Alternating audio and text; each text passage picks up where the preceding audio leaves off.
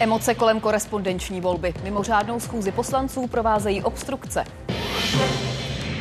Situace v Gaze se má podle prezidenta Pavla řešit tak, aby cílem byla i palestinská státnost. Česko pokrývá ledovka. Hlavně na severu může kalamita ochromit dopravu i dodávky proudu.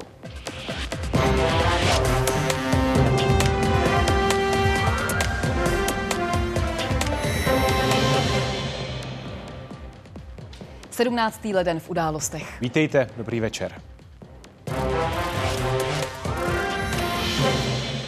První letošní velký sněmovní střed. Na mimořádné schůzi se poslanci od rána přou o korespondenční volbu. Vládní strany chtějí prosadit, aby čeští občané v zahraničí mohli své hlasy zasílat poštou. Považují to za logický návrh, který lidem volby usnadní. Ostře proti je ale opozice, která mluví o možném ohrožení tajné volby. Její zástupci už předem avizovali obstrukce. Debata tak dneškem zcela určitě neskončí a protáhne se do několika dnů. Volba na zastupitelském úřadu mnohokrát opravdu znamená v určitých lokalitách tisícikilometrové cesty na zastupitelský úřad a zase zpátky. Vždyť svobodné volby je svátek demokracie. A ty hrdí Češi, co jsou v zahraničí, by měli přijít osobně sem. Ani ne na tu ambasádu, kde můžou volit. Program mimořádné schůze schválili poslanci po více než 6 hodinách jednání. Předcházely tomu obsáhlé projevy zástupců hnutí ANO.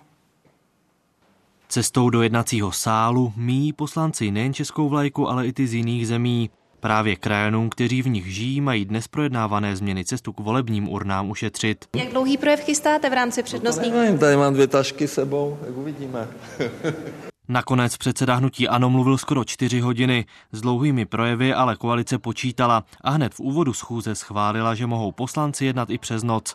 Návrh přišla jako první obhajovat šéfka sněmovny. Požádám kolegyně, kolegy v sále, je tady opravdu jak ve včelím úle. Drtivá většina zemí v Evropě svým občanům tuto možnost dávno umožňuje. Některé i desítky let. Hnutí ANO to chtělo ještě v roce 2018, teďka máme teprve leden 24. To opravdu není tak dlouho zpátky. Bylo to v programovém prohlášení vlády. Jak říká pan prezident Zeman, jenom blbec nemění názor. A vy nás konfrontujete, ano, nějaká knížka 2016, 15, co jsme napsali. Češi, kteří žijí a pracují v zahraničí, by podle představ vlády měli mít možnost volit poštou už v příštích sněmovních volbách.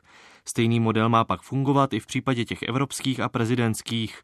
Tadáš Ressler by tuto možnost uvítal, s rodinou žije v Kataru. Právě při poslední prezidentské volbě se jim hlasování zkomplikovalo. Nakonec to dopadlo tak, že vlastně manželka nemohla v prvním kole voleb volit, protože nedorazil včas ten volební lístek. Naštěstí v druhém kole už volit mohla. To Tomáš Třebický příznivcem hlasování poštou není. V zahraničí volí pravidelně. Znamená to pro něj zhruba dvouhodinovou cestu. Uděláme si s rodinou výlet, eh, nemáme s tím žádný problém. Já chci jít za tu plentu a chci vědět, že, že moje volba skutečně bude anonymní. Podobně to vidí taky SPD. Podle hnutí návrh popírá základní principy volebního práva. Není možno ani jakkoliv na základě toho jejich návrhu zákona prokázat, že do té obálky vkládal skutečně volební hlas ten občan, který volí, což je samozřejmě úplně skandální moment. Kdybychom si měli bavit o tom, jak to má být bezpečně zajištěno zahraničí, to je diskuze, která je možná, ale oni to nechtějí prostě principiálně, protože mají pocit, že v tom zahraničí žádné hlasy nemají. S tím nic neudělat. Ta svoboda je tam plně naplněna. Ten člověk nemusí hlasovat tímto způsobem, může opět jet na svůj zastupitelský úřad nebo může jet do České republiky, to znamená, on si sám vybere. Když se bod otevřel, usedli na určená místa v jednacím sále předkladatel a zpravodaj. V případě korespondenční volby tak budou během jednání u společného stolu dva politici s odlišnými názory. Ty mechanismy, které jsme nastolili, prostě odpovídají té zahraniční dobré praxi. Tady je prostě pocit pocitově ještě nějaká hráz pro svobodu a tajnost voleb. Podle premiéra by se hlasování poštou dotklo asi 300 tisíc Čechů, kteří žijí v zahraničí. Karolina Jelínková a Vítězslav Komenda, Česká televize.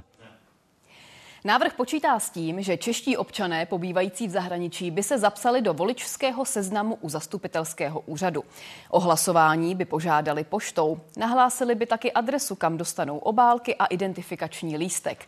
Volební lístek vytisknou ze systému zprávy voleb. Hlasovací obálku s ním a s identifikačním lístkem vloží do doručovací obálky a odešlou zastupitelskému úřadu. Korespondenční volbu svým občanům v cizině umožňuje zhruba 130 zemí světa. Ze 27 států Evropské unie ji nezavedlo jenom Česko a Chorvatsko. Hlasování dopisem sice neumožňují ani Francie a Malta, ale tam lze ze zahraničí volit po internetu.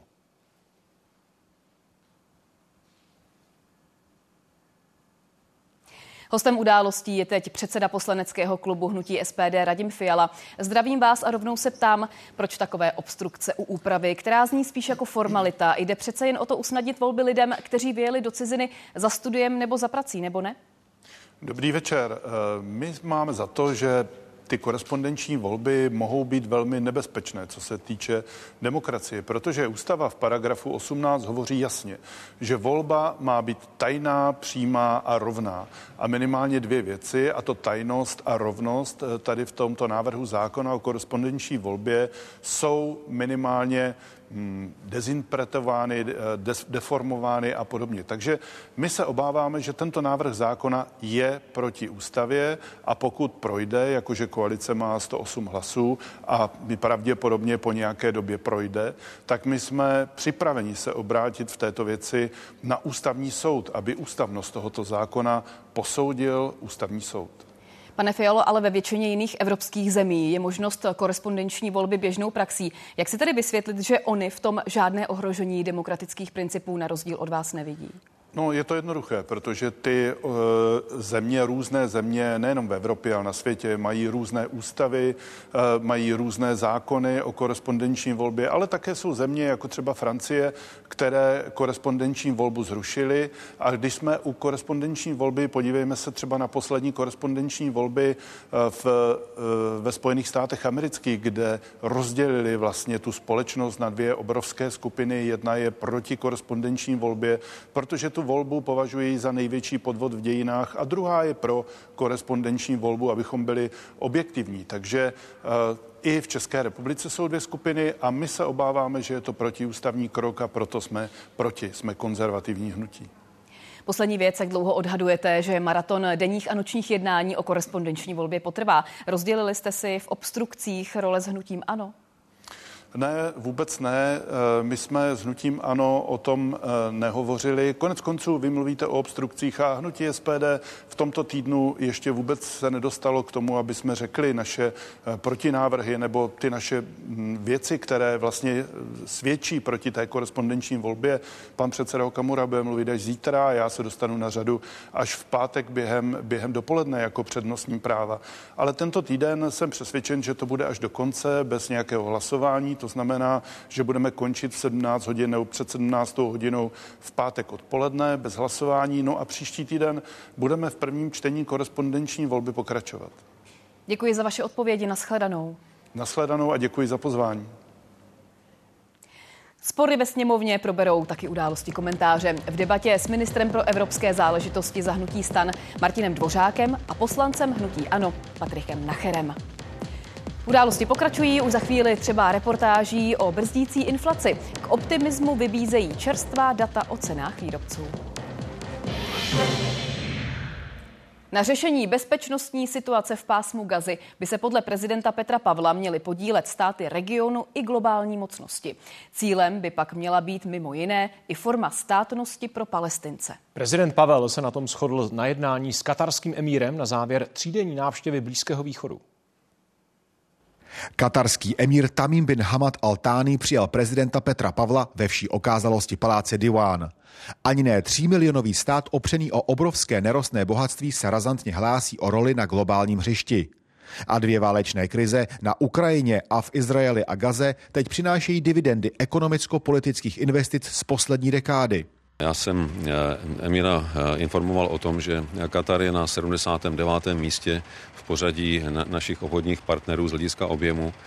A protože je soutěživý, tak eh, si dal závazek, že do dvou let bude Katar v top 10. Katar je největším exportérem skapalněného plynu na světě. Po ruské agresi proti Ukrajině se pro Evropu stal jasným kandidátem jako náhradní zdroj energií. Zároveň je hlavním dárcem Gazy a ochráncem vedení Hamásu, které ve svém katarském sídle oslavovalo pogrom ze 7. října.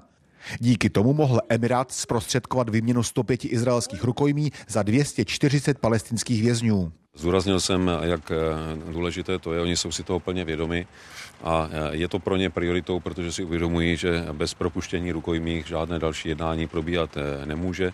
Oficiální cesta českého prezidenta do Dauhá je oplátkou za pražskou cestu katarského emíra Altányho v říjnu 2022. Ve stejný měsíc otevřelo Česku ambasádu v Dauhá. Obchodně byl nejúspěšnější rok 2020, kdy vzájemná výměna dosáhla prozatím nepříliš vysokých 3,5 miliardy korun. To se má změnit, až Emirát začne Česko zásobovat plynem. A tady se předběžně počítá s počátkem eh, dodávek někdy koncem roku 2025, ale spíše v roce 2026. S katarským emírem si proto navzdory mnoha výhradám k jeho pragmatickému politickému kalkulu potřásejí rukou lídři východu i západu. Díky třetí největší zásobě zemního plynu na světě a roli osvědčeného mediátora mezinárodních krizí si malý, ale ambiciozní Emirát zajistil, že sportovní hantýrkou bude i do budoucna boxovat o několik váhových kategorií světové politiky výš. Jakub Santo, Česká televize, Dauhá. Plyn z Kataru míří do Evropy přes Rudé moře a kvůli útokům na lodě a tankery v něm a v Adenském zálivu zařadí Spojené státy jemenské hutie znovu na seznam globálně působících teroristů. Známo to Bílý dům. Rozhodnutí začne platit za 30 dní. Iránem podporované postalce Washington ze seznamu před třemi lety vyřadil, aby usnadnil přísun humanitární pomoci pro obyvatele Jemenu sužované občanskou válkou. Významný signál pro další pokles inflace. Už 8 měsíců v řadě klesají ceny zemědělských výrobců. V prosinci meziročně skoro o pětinu, hlavně díky rostlinné výrobě. Viceguvernérka České národní banky Eva Zamrazilová očekává, že letošní lednová inflace bude jednociferná a začínat trojkou. V létě chodí lidé na tato pole hlavně kvůli samozběru. Zemědělci tady pěstují jahody, ale i další plodiny. Tak tady teď nic nevidíme, ale za 14 dnů tady začneme vysazovat nové porosty jahodníků, ze kterých na konci dubna budeme sklízet první čerstvé české jahody. Svou loňskou produkci, teď hlavně čerstvých i zpracovaných jablek, brambor nebo cibule, nabízí i ve vlastní prodejně. Ceny musely zvyšovat asi o desetinu, hlavně kvůli nákladům na mzdy. Jsou tam další faktory, jako je počasí, takže zrovna eh, na brambory u nás bylo velké sucho u čeho dlouhodobě eh, klesá cena, ale to hlavně u, teda u prvovýrobců, u pěstitelů, je cena českých jablíček. Ty pěstitelé jsou pod velkým tlakem eh, polské konkurence. Sami se letos už zdražovat nechystají. Ceny zemědělců jsou přitom prvním ukazatelem toho, jak by se mohly vyvíjet ceny v obchodech. Ke konci roku byl u výrobců patrný meziměsíční pokles hlavně u drůbeže, obilovin nebo ovoce. Oproti tomu zelenina nebo vejce zdražily. Myslím, že ty tlaky jsou teďka eh, velmi mírné a v podstatě opravňují ty eh, koncové spotřebitele chtít eh, nižší ceny a zároveň koncové firmy, ten malý obchod zejména, eh, nabízet o něco nižší ceny nebo minimálně stejné ceny, jako mají do posud. Oproti tomu ceny v průmyslu se v prosinci meziročně stále držely vysoko, jen mírně klesly v meziměsíčním srovnání, hlavně u výrobců ropy nebo třeba kovů. A to se promítá i do nákladů zpracovatelů, včetně strojírenského podniku v Písku. Hlavními surovinami pro výrobu v této firmě jsou plasty a především měď. Její cena šla ve druhé polovině loňského roku výrazně dolů. Na druhou stranu železo e, stoupá. Pokupitelně museli jsme to promítnout. Jsme v roce 2022 museli sáhnout ke zdražování nebo k úpravám cen až třikrát. Loni už jsme to museli udělat pouze jednou. Jak se bude situace vyvíjet letos, je podle nich nejisté. Na svých zakázkách vidí vyšší zájem o výrobky související s úsporami energií. Jinde ale poptávka klesá. Všechno, co souvisí s výstavbou rodinných domů nebo i bytových domů, tam vidíme poměrně silný, uh, silný pokles. Stavebnictví se přitom už několik měsíců nemůže dostat z útlumu. Trápí ho vyšší náklady na pracovníky, drahé úvěry i dlouhé povolovací procesy. Martin Štěpánek a Nina Ortová, Česká televize. V celé Evropské unii zdražování zrychlilo. Průměrná inflace se v prosinci vrátila ke 3,5%. V Česku tempo sice klesá. I tak ale mělo vůbec nejvyšší růst cen z celé 27. 7,6%. Ekonomové se shodují, že tuzemská čísla z konce roku jsou jen výkyvem způsobeným porovnáním s loňskou vládní pomocí. Druhou a třetí nejvyšší inflaci Eurostat přisuzuje Rumunsku a Slovensku. Ledovka sevřela Česko. Od odpoledne počasí zaměstnává záchranáře i silničáře. Výstrahu, která potrvá až do zítřejšího poledne, dokonce meteorologové zpřísnili.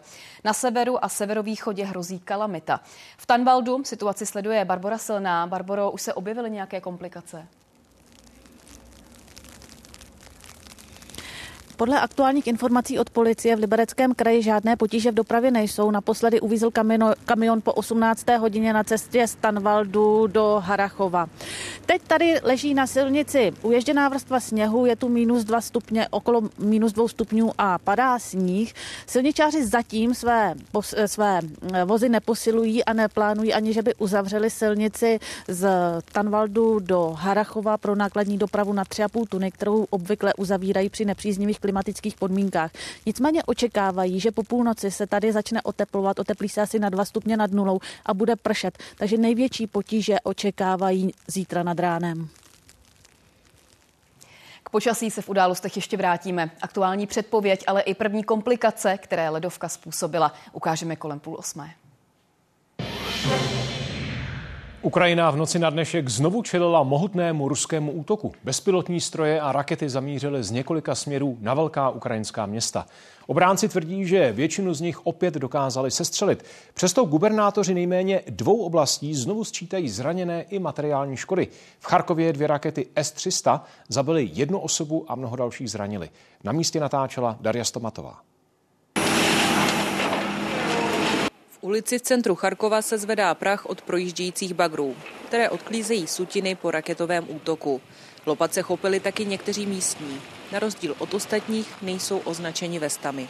Z pohledu lidí je patrné, že si po skoro dvou letech zvykli. Po každé zasahujete na těchto místech dopadů. na městách Samozřejmě vždycky, ve dne a v noci.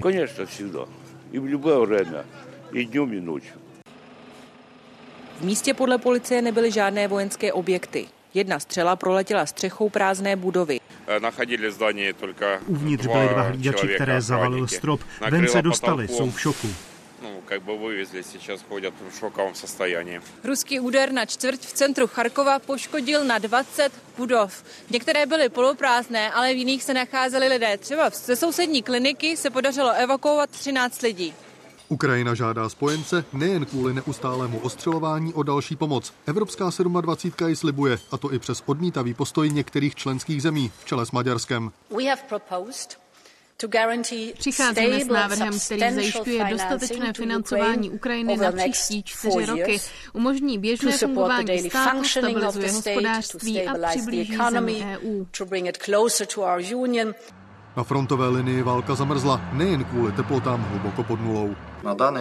V tuto chvíli moc nestřílíme, máme málo munice. Už je to dlouho, co jsme vystřelili 5, 10 nebo 20 dělostřeleckých granátů za den. Vnitřní problémy má i Rusko. V Baškortostánu na jižním Uralu se střetli demonstranti s pořádkovými jednotkami. Lidé protestovali proti odsouzení místního ochránce přírody, který kritizoval plány na těžbu zlata. Soudkyně ho označila za podněcovatele nenávisti a poslala ho na čtyři roky do nápravné kolonie. Právě z této chudé části Ruska mnoho mužů s viděnou vysoké výplaty dobrovolně narukovalo na ukrajinské bojiště. Zatímco vy bojujete za zájmy jednoho muže, vaše lidi ví zásahové jednotky obušky. Vraťte se chránit svoji zemi. Těžko oděnci nasadili proti demonstrantům slzný plyn a rychle je rozehnali. Z Ukrajiny Daria Stomatová a Prahy David Miřijovský, Česká televize. Britský král Karel III. podstoupí příští týden v nemocnici léčbu zvětšené prostaty. Podle prohlášení Buckinghamského paláce je jeho nález nezhoubný. V londýnském zdravotnickém zařízení se po plánované operaci břicha uzitavuje princezna Kate.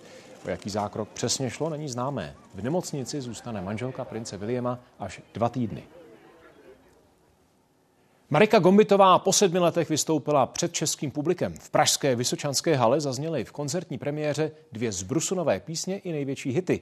Druhý koncert s totožným programem se na stejném místě uskuteční na konci ledna.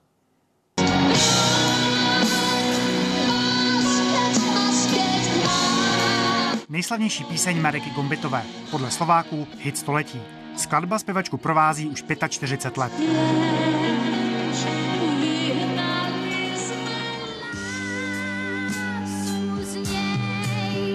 Koncem 70. let s ní bodovala na Bratislavské liře a také na Mezinárodním festivalu v Polsku. Další ceny pravidelně sbírala i na československé půdě. Marika Gombitová už po třetí se umístila v první trojici zpěvaček, ovšem dneska ji mezi sebou neuvítáme. V té době se totiž zotavovala po tragické autonehodě, která tehdy 24-letou vycházející hvězdu upoutala na invalidní vozík. Zpívání se ale nevzdala. Dále točila nové skladby, které si často sama psala. Koncerty v největší české hale jsou pro fanoušky výjimečnou událostí. Posledních 25 let totiž Gombitová vystupovala velmi sporadicky. Přípravám proto věnovala zvláštní péči. Cvičím štínkami s různými náradiami, ano, asi hodinu a pol tréninku, pokud se dá každý den, ale každý druhý určitě. Robím hlasové cvičení pre hlasivky, aby lepšie fungovali, aby byly odolné a, a spev, spev, spev, dýchací cvičenia. Na pódiu strávila přes dvě hodiny a netěžila jen z minulosti. V úplné premiéře zazněly i dvě nové písně, obě s jejím autorským podpisem.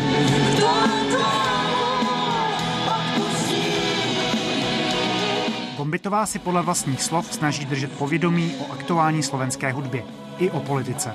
Sledujem, ale nekomentujem. Druhý halový koncert v Praze proběhne koncem ledna. Poté se umělkyně na blíže neurčený čas opět odmlčí. Petr Adámek, Česká televize. Regulace nápojů s vysokým obsahem cukru a kofeinu. Poslanci chtějí prodej takových produktů dětem omezit. Víc v reportáži. Další dotace na výměnu oken nebo částečné zateplení. Program Zelená úspora Light nově podpoří i rodiče, kteří budou příspěvky na děti. Víc v reportáži.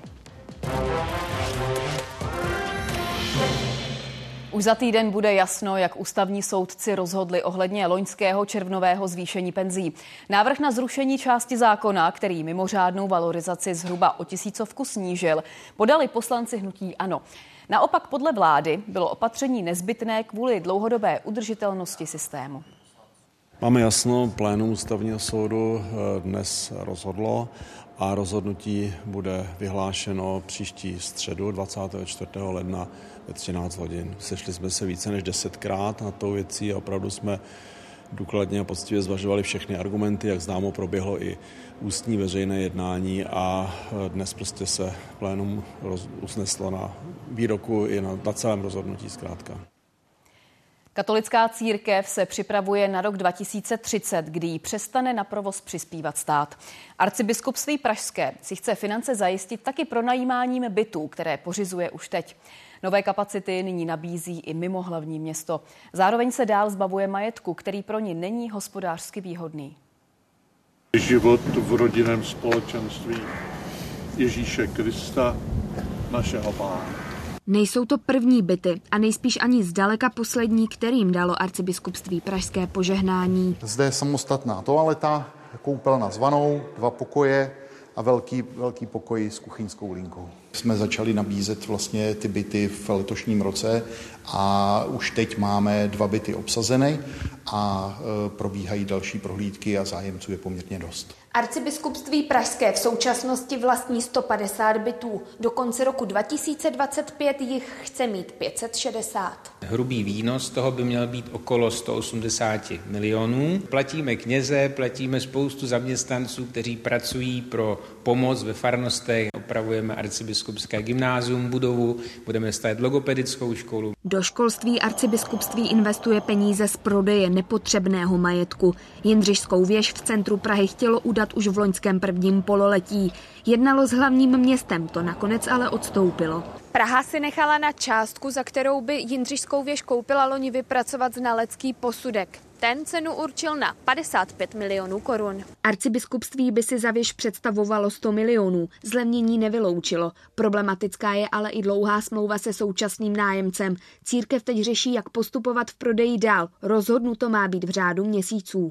Buď vybereme kupce konkrétně, kterého prostě opravdu budeme chtít a který splní naše podmínky, nebo znovu vyhlásíme veřejnou soutěž, nebo půjdeme do nějaké další realitky. Naopak jen několik měsíců arcibiskupství trvalo prodat hotel Clara Futura v Dolních Břežanech. Za nemovitost získalo 308 milionů korun. Kateřina Golasovská, Česká televize. Lidé v Česku loni měnili dodavatele energií v menší míře. Oproti roku 2022 přestupů ubylo o 19% Hlavním důvodem je podle analytiků ústup cen energií z rekordních hodnot. Pro jiného distributora elektřiny se rozhodlo necelých 450 tisíc subjektů. Uplynu jich bylo 171 tisíc. Policie obvinila na Ostravsku dva lidi kvůli mravnostním deliktům páchaným na dětech. 40-letá žena je podezřelá, že dvě dívky z výchovných ústavů nabízela k prostituci. Hrozí až 12 let vězení. Ve druhém případě podle vyšetřovatelů muž zneužíval svou známou, mladší 15 let, a taky dojednával sexuální schůzky výměnou za drogy pro sebe. On v případě odsouzení může jít až na 15 let za mříže. Omezení prodeje energetických nápojů dětem. Ve sněmovně vzniká návrh na regulaci prodeje nápojů s vysokým obsahem cukru a kofeinu. Podporu má napříč stranami. K rizikové konzumaci energetických nápojů má podle státního zdravotního ústavu sklon každý desátý dospívající. Půl desáté, čas na svačinu. Do jídelny této středočeské školy jako první míří prvňáci. Starší děti se připojují o pár minut později. Přestože energetické drinky jsou u nich oblíbené, dnes dávají přednost kakao. Kupuju se jenom málo, kdy, když jdu jako sportovat jednou za čas. Dvakrát do týdne to tam padne, no. S energetickými nápoji se učitelé v této škole setkávají minimálně. O jejich možných negativních účincích na lidský organismus ale děti poučili. V rámci těch třídnických hodin řešíme vždycky nějaký tohleto téma. Jednou to byly energiťáky, potom jsme řešili třeba nikotinové sáčky. Se snažíme i v rámci věku oslovovat na takový jako partnerštější úrovni aby se k tomu mohli sami vyjadřovat. I tak by omezení prodeje energetických nápojů uvítali. Jejich složení pro děti vhodné není. Toto je 24 gramů cukru, co by desetileté dítě mělo maximálně skonzumovat za den. A toto je dvojnásobné množství, prakticky víc jak dvojnásobné množství, které nalezneme v některým z těchto eh, energetických nápojů. Nejen cukr, ale i vysoký obsah kofeinu může podle Jany Hajšlové vyvolat závislost a zdravotní komplikace. Dítě může mít problémy s úzkostí, se špatným spánkem. Je to koktejl chemikálí, které pro dítě určitě nejsou zdravé. Stejný názor zastávají i někteří poslanci. Řeší možné varianty regulace. Bavili jsme se tam o omezení e, prodeje energetických nápojů do 18 let. Byla největší schoda právě na této regulaci. E, padaly tam argumenty i pro regulaci 15 let. Panuje vlastně mezi námi široká schoda na tom, že regulace jednoznačně je potřeba. Výrobci se staví proti. Při dodržení bezpečného množství podle nich nebezpečí nehrozí. Osvěta jako taková je daleko daleko, daleko účinnější než jakékoliv restrikce. Kromě omezení prodeje zvažují politici i regulaci reklamy. Některé nápoje jsou ale mezi dětmi populární hlavně proto, že je doporučují jejich oblíbení influenceři. Natálie Lošková a Klára Ješnová, Česká televize. Vracíme se k počasí. Jak už jsme varovali, začala se tvořit ledovka. V nejbližších hodinách může pokrýt většinu území. V severních částech republiky je riziko dokonce extrémní. Pokud se naplní, v některých oblastech se můžou stát silnice prakticky nesízdné. Velmi obtížná bude i chůze. První komplikace začaly na západě Čech už odpoledne. Na 127. kilometru dálnice D5 směrem na Prahu nezvládl jízdu na kluském povrchu řidič kamionu. Došlo ke sněžení a k dešti a kamion jedoucí ve směru od Rozvadova na Prahu eh, havaroval a sjel do příkopu. Stejná dálnice Tachovsko a další kamion převrátil se u vjezdu na čerpací stanici a s přibývajícími hodinami se situace zhoršovala i na dalších místech. Třeba v Praze ledovka v podvečer pokryla silnice i chodníky. Problémy měla také hromadná doprava v Ústí nad Labem. Trolejbusy tam kvůli namrzlé silnici nemohly vyjet do kopce. V noci se počasí bude dál zhoršovat a na severovýchodě území hrozí dokonce extrémní nebezpečí. Tyhle velice extrémní případy, eh, kdy je červená výstraha na velmi, velmi silnou ledovku, eh, opravdu nepřicházejí každý rok, je to jednou za tři, za pět let. Eh, stává se to právě, když je extrémní mráz a pak se velice rychle oteplí a přijde ten déšť. Let má postupně pokrýt většinu území Česka. Meteorologové proto nabádají k opatrnosti, radí omezit vycházení a připravit se taky na možné výpadky proudu. Redakce a Klára Burešová, Česká televize. Na ledovku se připravovali hlavně silničáři. Třeba na Prachaticku byli v pohotovosti už od rána. Na Prachaticku v jednu odpoledne nesněží. Silnice jsou vymrzlé nebo mokré. Daniel Matějka za volantem sypače ale přesto solí. Raději předem. Cesty mají po dešti namrzat. Teď jedeme na skládku v Žernovicích doplnit sůl do sypače, aby bylo vozidlo připraveno na další výjezd. Tohle je sklad u Prachatic. Silničáři tady mají připraveno zhruba 400 tun posypové soli. V této hale zabírá jen třetinu plochy. Mají tu ale ještě jednu skoro plnou. Řidiči doplňují materiál. Při ledovce obvykle spotřeba roste. Vyráželi jsme hned ráno kvůli preventivnímu posypu. Sypaly se hlavní tahy a silnice druhé třídy. Tím preventivním posypem bychom měli zabránit, aby to okamžitě namrzlo a měli jsme čas teda zasáhnout. Už dopoledne poslali na silnice 10 sypačů. Daniel Matějka míří s autem do kopců směrem na Volary. Teplota se pohybuje kolem nuly. Zatím sůl působí dobře a vypadá to, že bude klid. Jenže to se může rychle změnit. Varování před ledovkou platí. Původně to mělo být kolem oběda, teď jsme koukali, že posouvají výstrahu. Z Bavorska postupují mraky a srážky, které budou na studeném povrchu namrzat. To růžový by mělo být sněžení, to, co je modrý, je déšť. Kolem půlnoci už zase sem jde déšť a ten bude trvat tak nějak do té páté hodiny. Silničáři jsou v pohotovosti i s veškerou technikou, a to nejen tady na jihu Čech. Martin Štěpánek, Česká televize. A ve studiu je znovu Pavel Karas. Pavle, co máme od příští hodin čekat? Vznik ledovky souvisí s celkovou změnou počasí. Hrozí třeba při oteplení, kdy se vysoko nad zemí nachází vrstva teplého vzduchu s teplotou nad dnou, ale při zemi zůstávají teploty pod bodem mrazu. Sněhové vlačky tak ve výšce roztají a stanou se z nich dešťové kapky. Úplně dole, v chladném vzduchu, se kapky znovu podchladí. Jejich teplota klesne pod nulu, ale už nestihnou stuhnout. Při dopadu na podchlazený povrch se pak kapky rozlíjí do všech stran a okamžitě zmrznou. Vznikne tak tenká vrstvička průhledného ledu.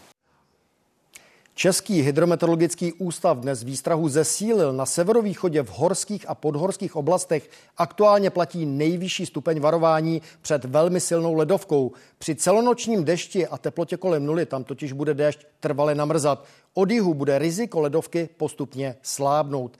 Pršet bude během noci na většině území. Kránu na severozápadě a severu Čech začne padat sníh a tak, jak se bude během dne od severozápadu ochlazovat, bude déšť přecházet do sněžení, které může být místy i intenzivnější. S ochlazením souvisí i další komplikace. Mokré povrchy, případně povrchy s rozbředlým sněhem, začnou postupně namrzat a tvořit se bude náledí a zmrazky. Dopoledne v severní, odpoledne i v jižní polovině území. Výstraha platí až do páteční 9. hodiny dopolední. Problémy hlavně v dopravě už způsobil mrznoucí déšť a sníh, taky v sousedním Německu. Počasí tam komplikovalo letecký provoz a potížím se nevyhnuli ani lidé na železnici a silnicích. Ledovka pokryla hlavně střed a jich Německa. Sypací vozy nestíhaly ve městech ani na letištích. V Saarbrückenu zůstalo úplně zavřené. Ve Frankfurtu už dopoledne zrušili 600 splánované tisícovky letů, včetně těch do Česka. Z Mnichova neodstartovala nejmín třetina linek. Letový plán je silně omezený. Všechny cestující jsme včas informovali. Na silnicích policie zaznamenala výrazně vyšší počet nehod než obvykle, většinou ale bez vážnějších zranění. Ve třech spolkových zemích úřady preventivně neotevřely školy. Mnoho firm doporučilo zaměstnancům, aby pracovali z domova. Varování meteorologů před sněhem a ledem platí v Německu až do čtvrtečního rána. Jakub Netl, Česká televize. Před proměnlivým počasím varuje i horská služba. Třeba v Jeseníkách zvýšila lavinové nebezpečí na druhý stupeň.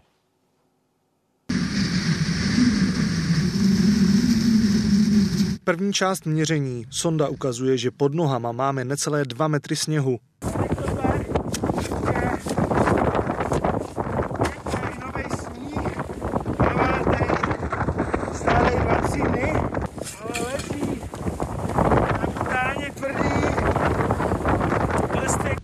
Velkým kotlem fouká velmi silný vítr, který sebou nese nově napadaný sníh, takže to dnešní měření je pro Jiřího Hitmanka velmi náročné. Zkoumáme, kde je, kde je největší rozdíl mezi těma vrstva, tam se nachází právě taková vrstva.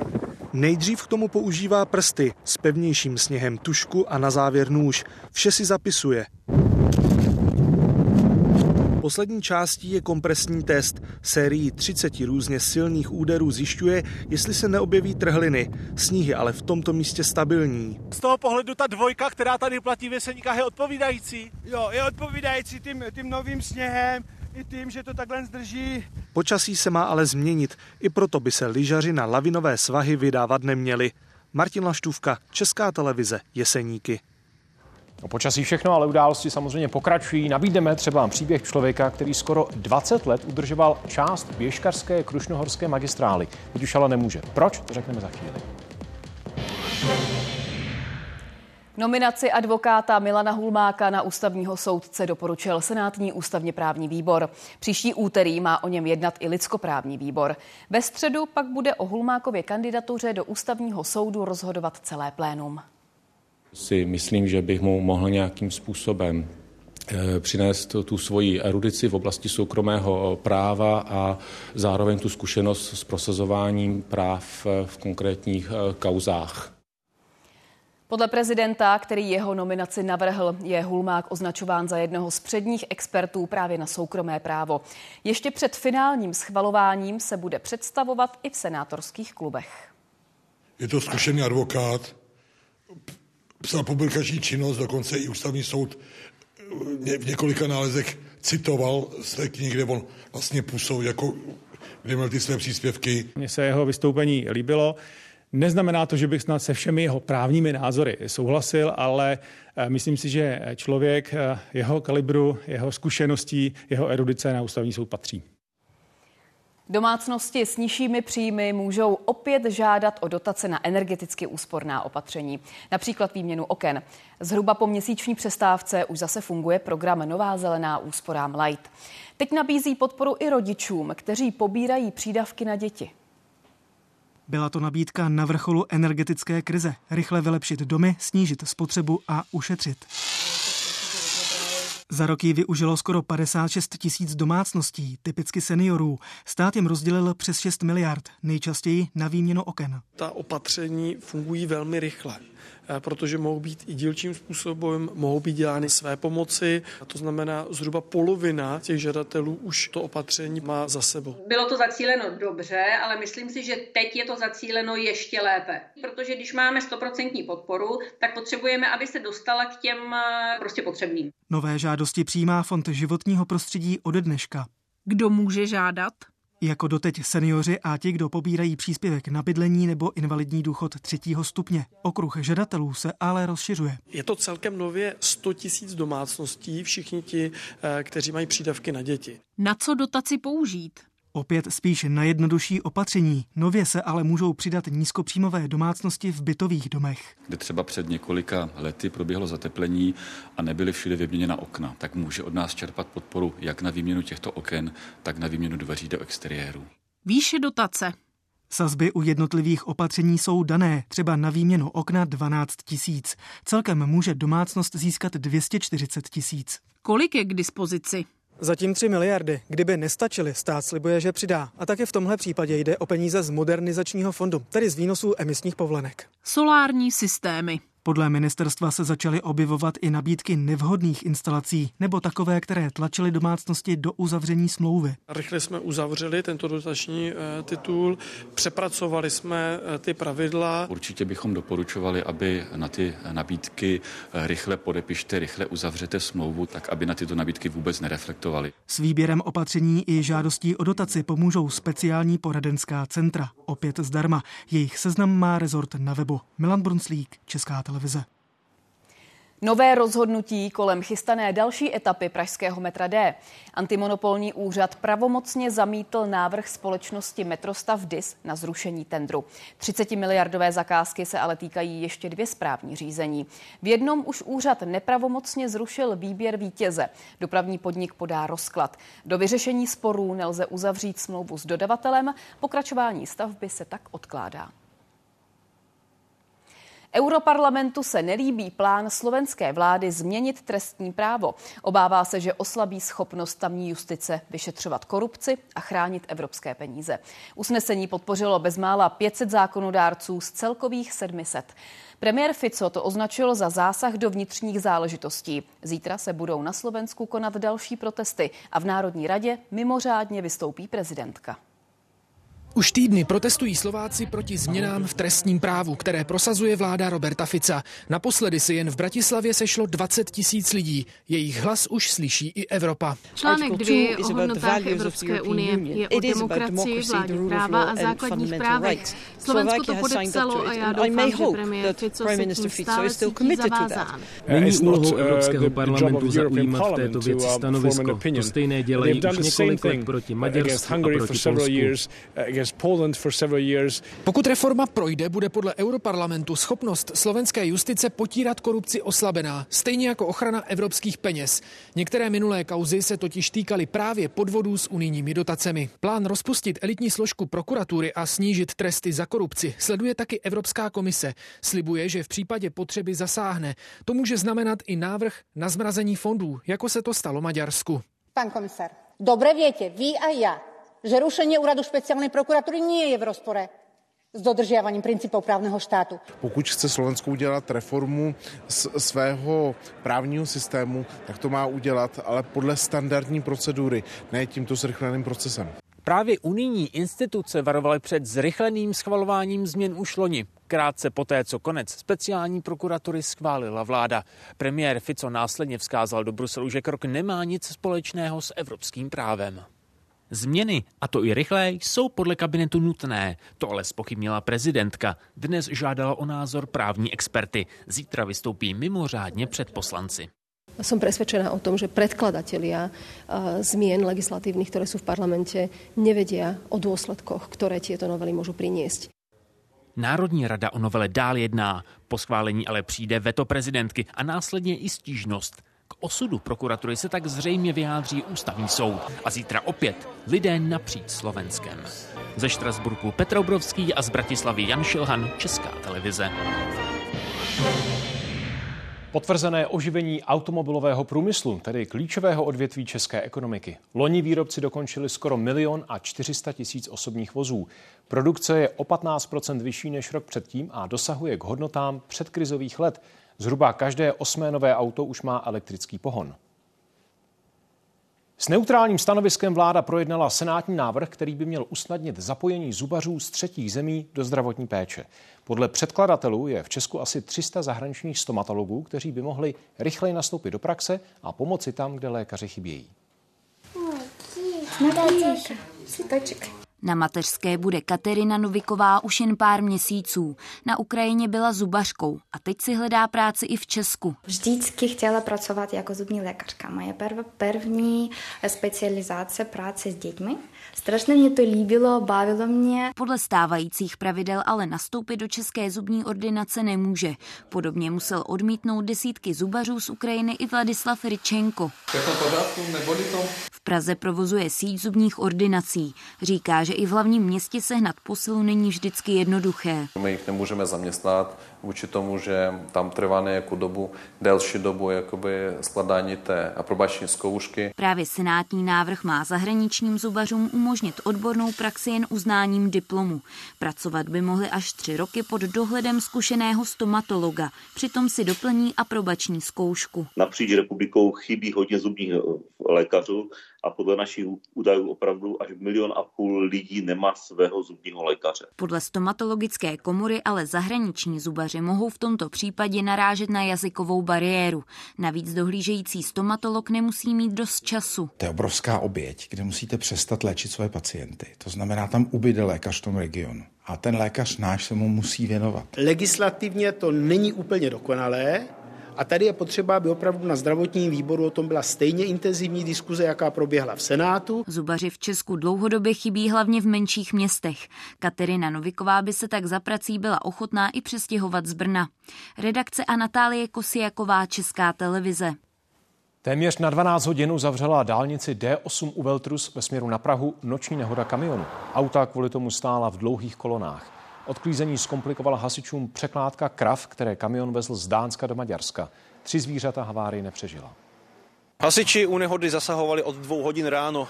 Nejdřív museli zajistit unikající kapaliny kamionu a potom počkat na příjezd dalšího, do kterého krávy přeložili. Vyprošťování kráv byl náročný a dlouhý proces, při kterém asistoval i jeřáb. Celkem v kamionu bylo 34 kráv. Čína loni splnila cíl růstu HDP 5,2% Zemi se ale nepodařilo zbavit problémů, které nejvíc zatěžují domácí poptávku a důvěru investorů. Krize na trhu s nemovitostmi a deflace. Druhý rok po sobě pokračuje úbytek obyvatel, který je pro druhou největší ekonomiku světa další nepříjemnou překážkou. Čína přepíná na stříbrnou ekonomiku. Šedesátníci budou za deset let tvořit třetinu populace a potřebují služby. Od jídla přes pečovatelské domy po zábavu. Stát mobilizuje podniky, aby přizpůsobili nabídku. Nové pokyny kladou důraz na řešení závažných otázek péči o seniory, které nás znepokojují a které potřebujeme řešit. Čína má jeden z nejnižších limitů pro odchod do důchodu u mužů 60 let a u žen po 50. O reformě se mluví roky. Myslím, že věk odchodu do důchodu by měli prodloužit. Sám jsem pracoval jako technik, jsem fit a vydržel bych do Nedostatek 70. pracovníků má zaplnit umělá inteligence a digitální lidé. Už teď je firmy hojně využívají jako prodejce na internetu. Člověk nedokáže prodávat online 24 hodin denně, ale tento digitální člověk může nabízet zboží nepřetržitě a bez odpočinku.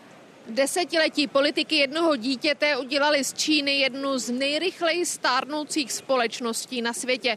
100 miliony Číňanů narozených v Maově éře svou prací přetvářeli světovou ekonomiku a teď ji přetvářejí znovu odchodem do penze.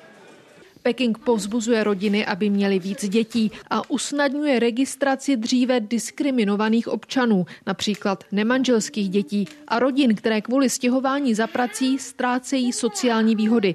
Čísla ale ukazují, že to nepomáhá. Počet obyvatel činil 1 miliardu 409 milionů 670 tisíc a oproti roku 2022 klesl. Výdaje na péči působí další problémy zadluženým provinciím. Některé místní vlády snížily penzistům příspěvky na léky a ošetření. Tisíce důchodců kvůli tomu vyšly protestovat do ulic.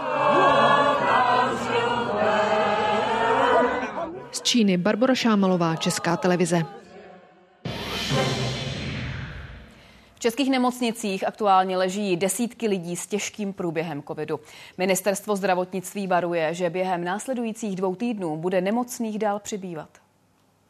Fakultní nemocnice v Plzni pacientů s covidem tady mají 21. Pavilon pro covidové pacienty už tady není. Ti leží na několika odděleních, někteří i tady, na jednotce intenzivní péče. Stále se setkáváme s poměrně velmi závažnými průběhy covidu. Jsou to zejména neočkovaní polymorbidní pacienti. Včera nám jedna pacientka zemřela. V domažlické nemocnici teď covidové pacienty nemají. Ještě na přelomu roku jich tu ale bylo 16 jen o šest míň než během vrcholu pandemie před dvěma lety. Tohle je pozůstatek po eh, eh, covidové době. Romana Štroblová byla právě v té době na covidovém oddělení vrchní sestrou. Tehdy ji pacienti výdali jen ve speciálním obleku. Tohle všechno jste museli mít na sobě.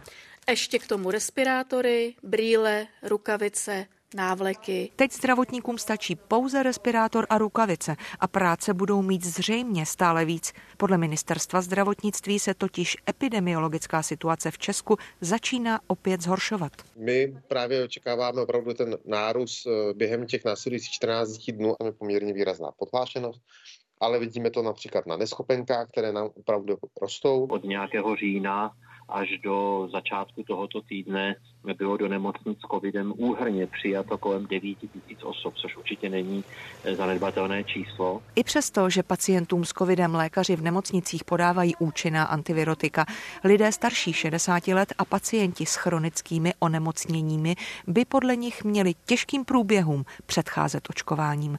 Marcela Durasová, Česká televize. Nová pravidla proti klamání zákazníků. Europoslanci schválili směrnici, která omezí tzv. greenwashing, tedy zavádějící označování výrobků za ekologické. Nově by za to společnostem hrozily pokuty. Firmy budou muset taky uvádět, jak snadné je jejich zboží opravit. Ekologické, šetrné, nezávadné. Slogany, které prodávají, ne vždy jsou ale pravdivé. Firmy podobná označení dávají na výrobky často bez důkazů nebo s chybějícím kontextem. Dneska se s tím setkáte v podstatě všude. Budete to mít na obalech potravin, budete to mít na drogistickém zboží, ale konec konců i v automobilovém průmyslu, v energetice, v podstatě v jakémkoliv odvětví. Právě to by měla směrnice změnit. Díky ní dostane tzv. greenwashing jednotnou definici a firmy povinnost doložit skutečnou ekologickou nezávadnost svých produktů. Teď se na evropské úrovni využívají tyto dva symboly, Ecolabel nebo EMAS. Oba jsou ale pouze dobrovolné a firmy se sami musí o takové označení přihlásit. Směrnice zavádí také tzv. index opravitelnosti. Díky němu by měli lidé například u nákupu mobilního telefonu jednoduše rozpoznat, jak snadné je daný výrobek opravit.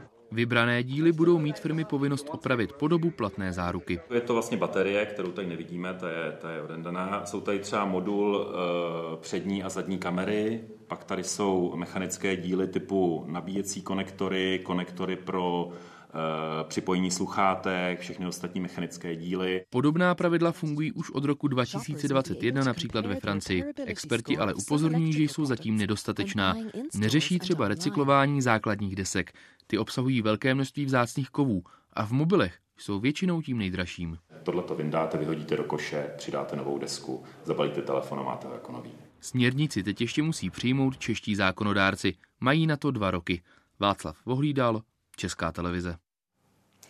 Běžkaři během této zimy přišli až o 50 kilometrů krušnohorské bílé stopy. Muži, který jako nadšenec trasu skoro 20 let udržoval, se rozbila rolba a na novou nemá peníze. Běžkařské tratě jsou v Česku financované jen z dobrovolných příspěvků a dotací tady odsaď vlastně začínají všechny okruhy no, od nás vyjíždět. Sněhu je tolik, že se Roman Fischer místy boří až po kolena. Jeho rolba leží rozebraná v garáži. Je to hrozně smutno, hrozně prázdno. Přitom tady na dlouhé louce v Krušných horách bývalo rušno. Děti mají strašně rádi sníh a loni jsme začali běžkovat a letos jsme se ho nemohli dočkat. Stopu, stejně jako jeho kolegové na dalších trasách, udržoval dobrovolně po nocích. Jezdil i 8 hodin v kuse. Kabina stroje se neustále třásla se nám ulomil ventil, eh, ventil válce a celý blok motoru úplně rozbil. Nějakou náhradní jinou rolbu, eh, která stojí i eh, ve starší verzi, nějaký 3 miliony korun, což my na to nemáme. Financování údržby běžkařských stop řeší i jinde. V Jezerských horách města kvůli tomu zdražila parkovné.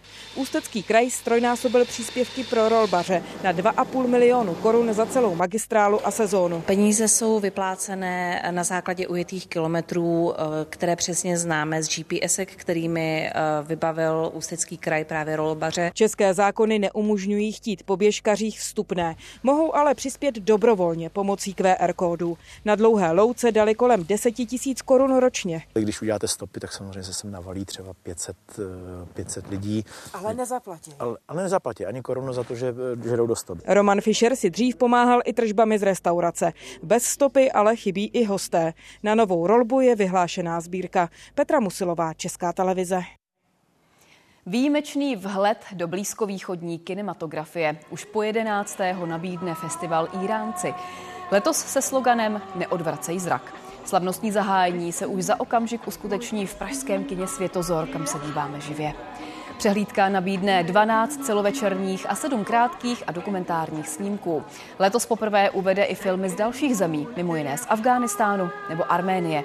Později se festival přesune taky do Brna.